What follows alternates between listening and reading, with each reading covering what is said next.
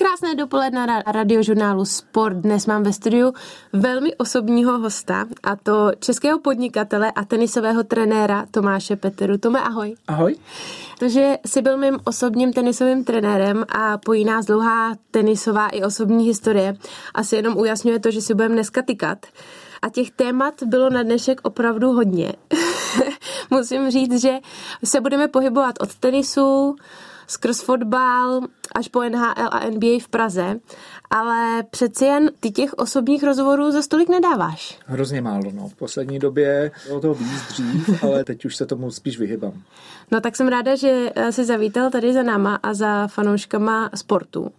A ty jsi se sportem vázaný opravdu eh, ve všech sférách a zkusil si snad každý aspekt takzvané hry.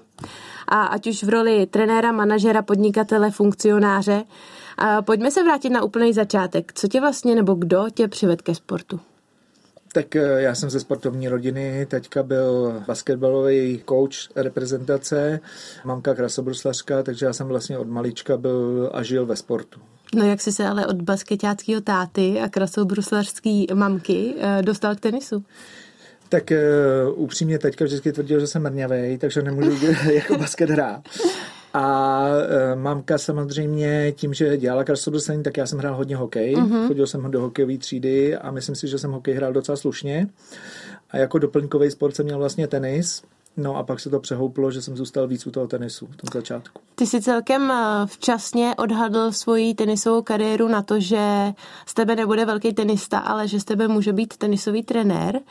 A ty si dokonce vystudoval si trenérskou třídu na FTVS, dodělal si ty titul MBA, ale jaký byly ty začátky v té trenérské roli? Já jsem totiž třeba slyšela, a nikdy jsem se tě vlastně na to ani nezeptala, že jsi to na začátku úplně dělal i zadarmo.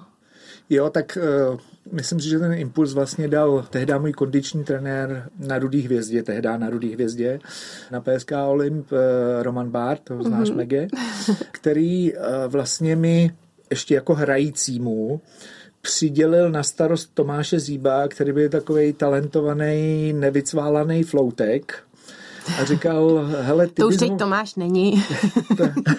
ty, ty bys ho možná mohl jako usměrnit. Takže já v tu chvíli jsem ještě jako hrající si ho párkrát vzal jakoby na turnaj a tam jsem vlastně jako zjistil, že, že mě to jako baví. Mm-hmm. A že mě to baví víc než to moje vlastní hraní a díky bohu jsem opravdu jako včas odhadnul, že ten limit, kam jako se můžu dostat jako hráč, není tam, kde by to mělo být mm-hmm. a že možná jako trenér, že to bude lepší. Když Ale říkáme, určitě to bylo něco, co mě jako hodně bavilo. Když říkáme včas, v kolika letech si teda přesedal?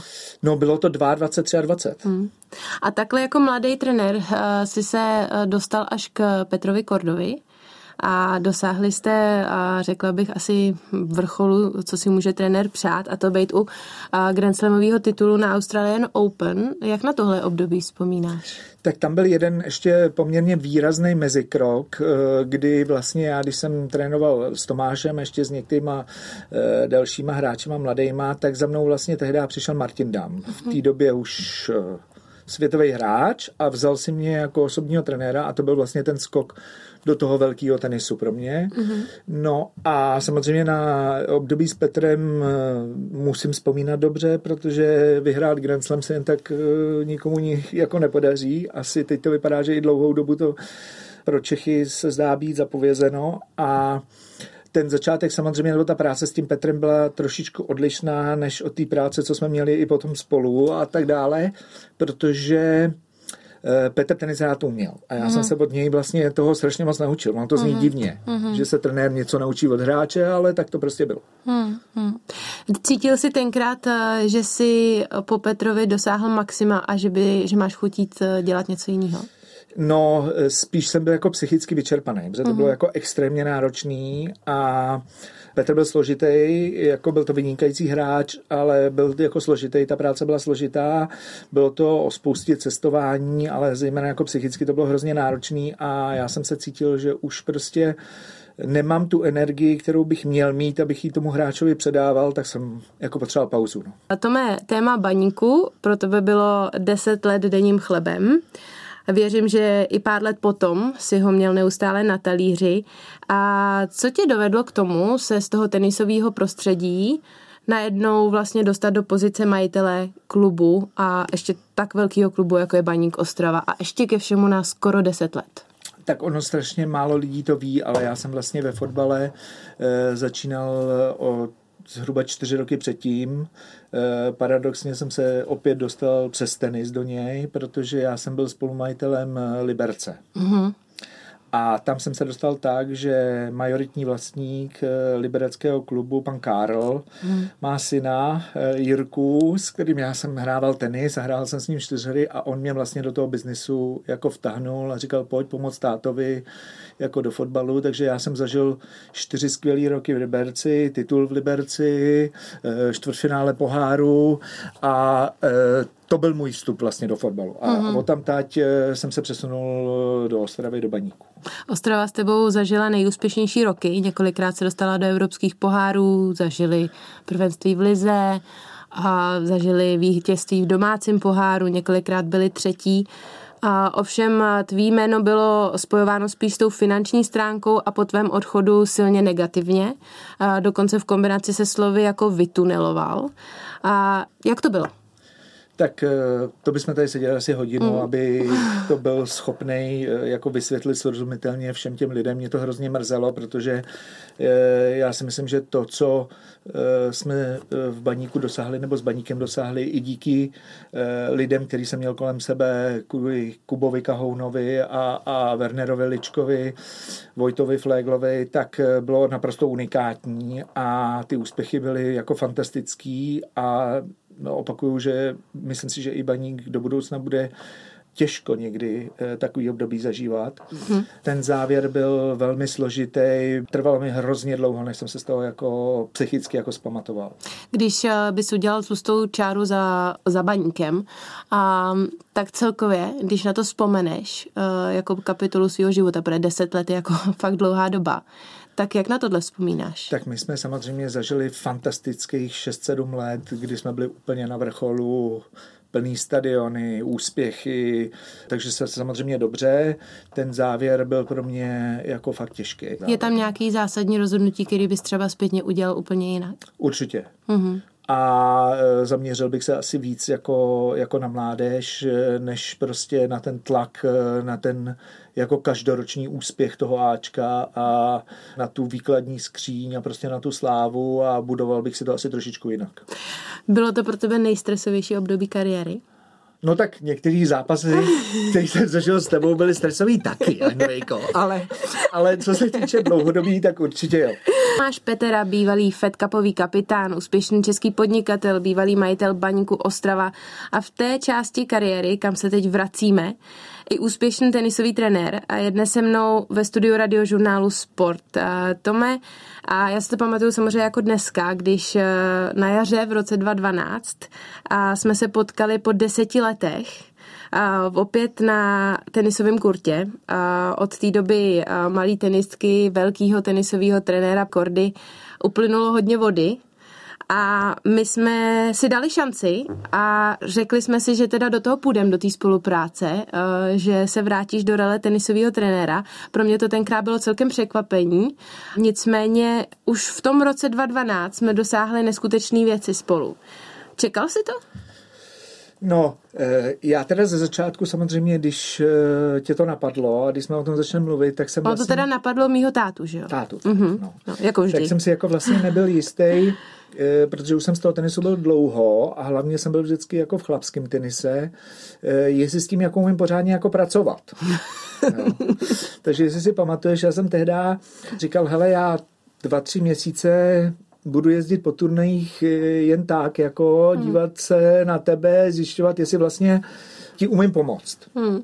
Hmm. Aby jsme nedělali něco jako zbytečně. Takže ten začátek byl o takovým, že já jsem to potřeboval znova ošahat, no a pak jsem měl pocit, že, že prostě to v tobě je a že to bude dobrý. Já jsem v rámci uh, přípravy na dnešní rozhovor se dostala uh, k článku z roku 2012, uh, kdy si odpovídal právě na tyhle tenisové otázky hodně, co se týče mě uh, do tenis arény.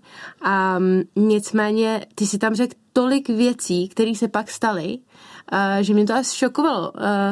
To si jako, že se dostanu k první padesátce, že je důležitý dostat se na Masters, že je důležitý uh, stát se nesmrtelným, si tam napsal, tudíž vyhrát Grand Slam nebo olympijskou medaili. A to všechno jsme spolu zažili. Já jsem vyhrála dva Grand Slamové tituly, dosáhla jsem vrcholu svojí singlové kariéry, dostala jsem se k 50. místu, získala jsem olympijskou medaili a to všechno v těch letech 2012, 2013. Jak na tohle období vzpomínáš? No tak eh, já na to vzpomínám tak, že vlastně já jsem to v hlavě měl, že to tak jako bude. Mm-hmm. Takže jako v pořádku. Já, já ne. Takže jako v pořádku. A samozřejmě je to nádhera vidět toho svěřence, když uh, Jaký byl tam, ten nejhezčí kde... moment? Protože třeba u finále US Open si z rodinných důvodů nemohl být, uh, u finále olympiády si u toho osobně taky nemohl být, protože olympiáda ta, jen tak někdo nemůže být. Tak uh, jako který z těch vlastně momentů v té mý kariéře, v té spolupráci, ty jsi užil nejvíc?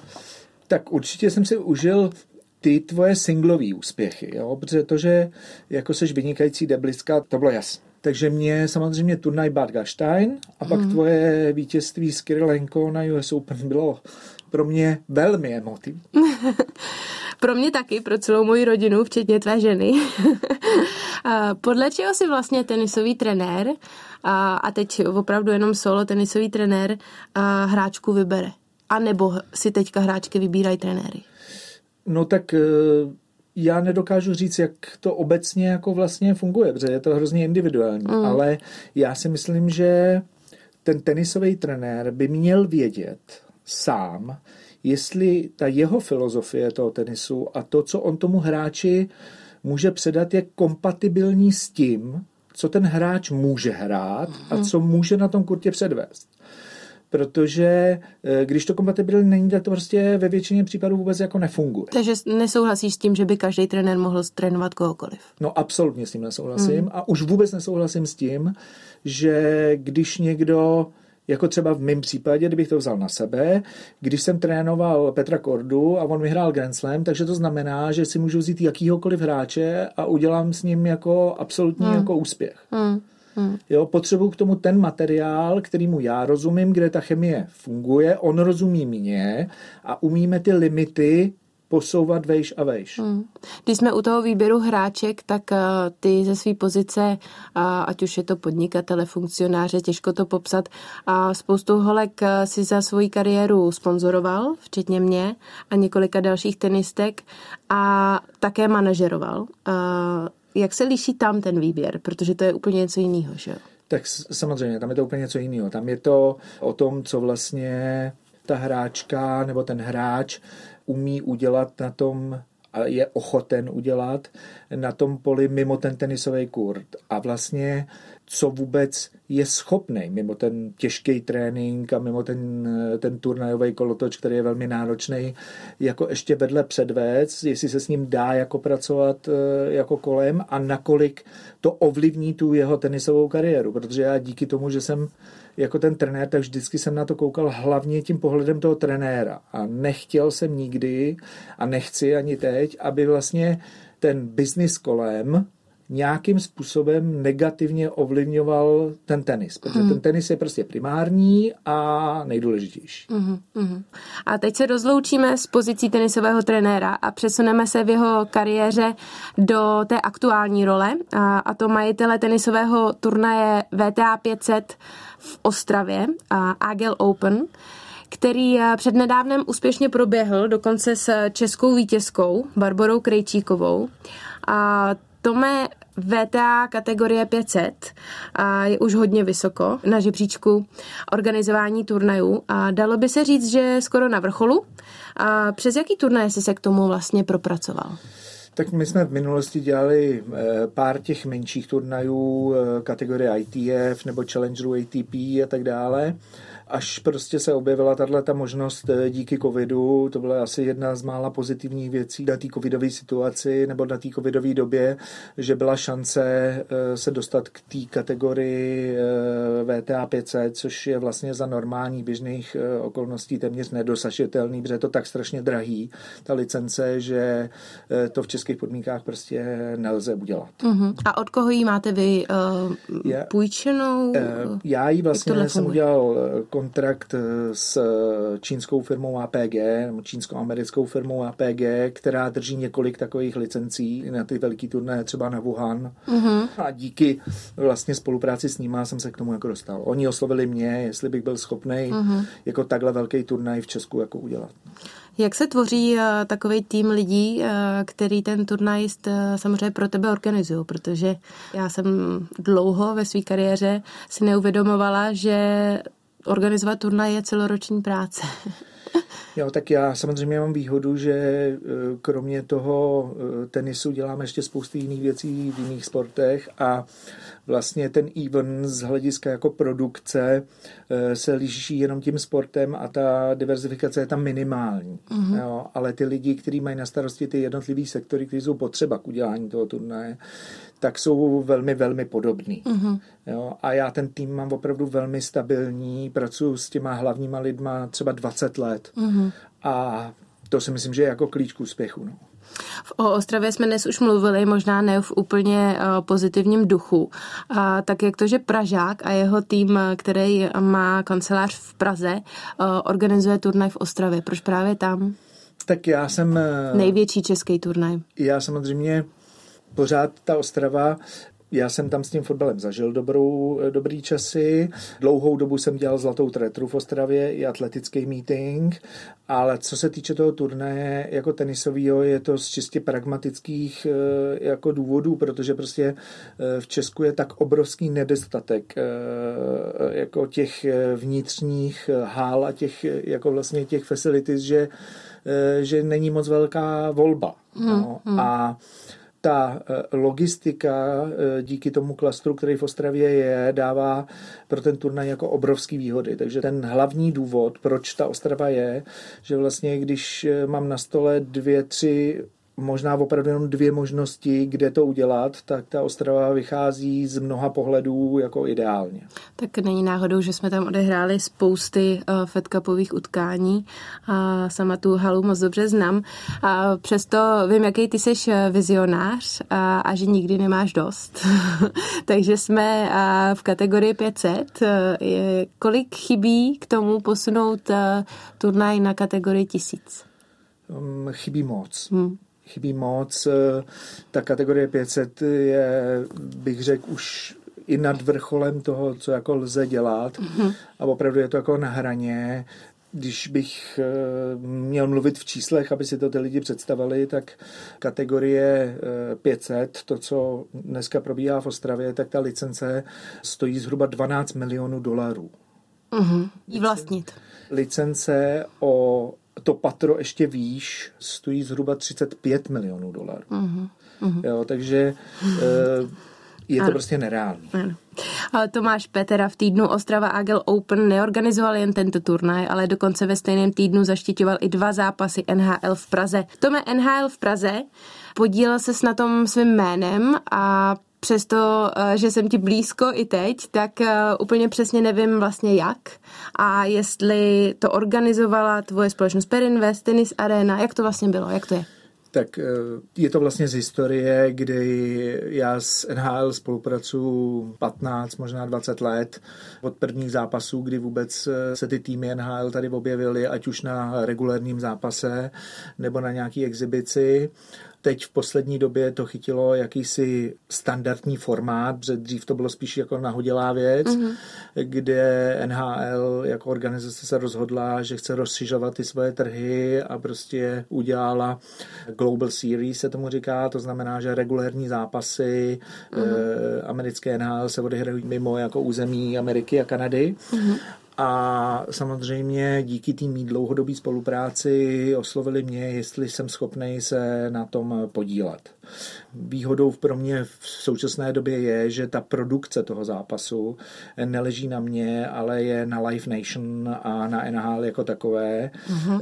Můj, jako to, co já se starám v rámci těch zápasů, je obchodní stránka věci, marketing, eh, budování toho brandu a mimo ty zápasy běží dva nebo tři projekty z NHL, který teda děláme i produkčně, co se týče, je to fan tour a nějaký programy do škol a vzdělávací mm-hmm. programy a tak dále.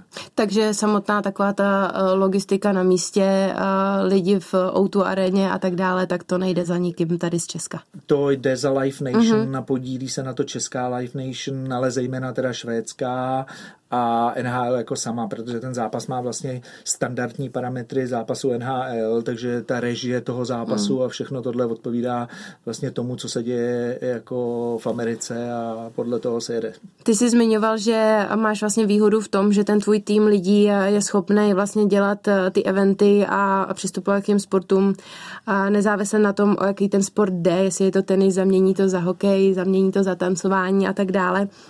Nicméně organizovat eh, NHL zápasy v Praze a největší český tenisový turnaj v Ostravě v jednom týdnu jak tohle šlo jako logisticky zvládnout? No, byl jako zejména pro mě a ještě pro jednoho toho člena mého týmu, pro Honzu Smíška, to bylo jako extrémně náročný, ale díky tomu opravdu, že jsme tu produkci, ne, že ta produkce nešla za mnou, tak ty uh-huh. moje klíčoví lidi, co zajišťují tu produkci, byli v Ostravě uh-huh. a ten core tým byl v Ostravě a já teda jsem si to musel odskákat, že jsem musel být tam i tam. No. Když mluvíme eh, dneska v tom rozhovoru o tolika sportech a tolika vlastně aspektech té hry, který si zažil. Který sport je pro tebe největší vášní? Tak když jsem na kurtě, tak eh, rozhodně tenis, jako trenérsky. Aha. Jinak ale ten hokej mám opravdu rád a baví mě to. Děláme hodně baskety Aha. a basket mám rád. Těžko si vybrat. No, já prostě já mám rád sport, rozumím jenom sportu, takže to mě baví. Myslím, že to stačí. A jak moc se podílíš na zápasu basketu Final Four v Praze? Tak eh, my jsme jako firma a já osobně jsme dělali eh, Final Four Euroligy, nevím, už se ani nepamatuju, který to byl rok, jestli 2.6 nebo 2.8, což je vlastně něco jako finále Champions League ve fotbale, což bylo extrémně náročný a tam si myslím, že jsme nabrali spoustu zkušeností pro ty ostatní eventy v jiných sportech. Aha. Jako spoluvlastník Nymburka eh, mám k tomu basketu samozřejmě blízko a děláme to hodně a eh, dovedu si představit, že v tom basketu ještě jako tady nějakou, nějaký velký event děláme do budoucna. Když dneska schrnujeme Tome, eh, tvoji kariéru, tak jsou to obrovský úspěchy a velký projekty, za kterými stojíš. Přesto takováhle kariéra samozřejmě přináší i nějaký ty pády. Co bereš v té dosavadní kariéře jako tu největší prohru?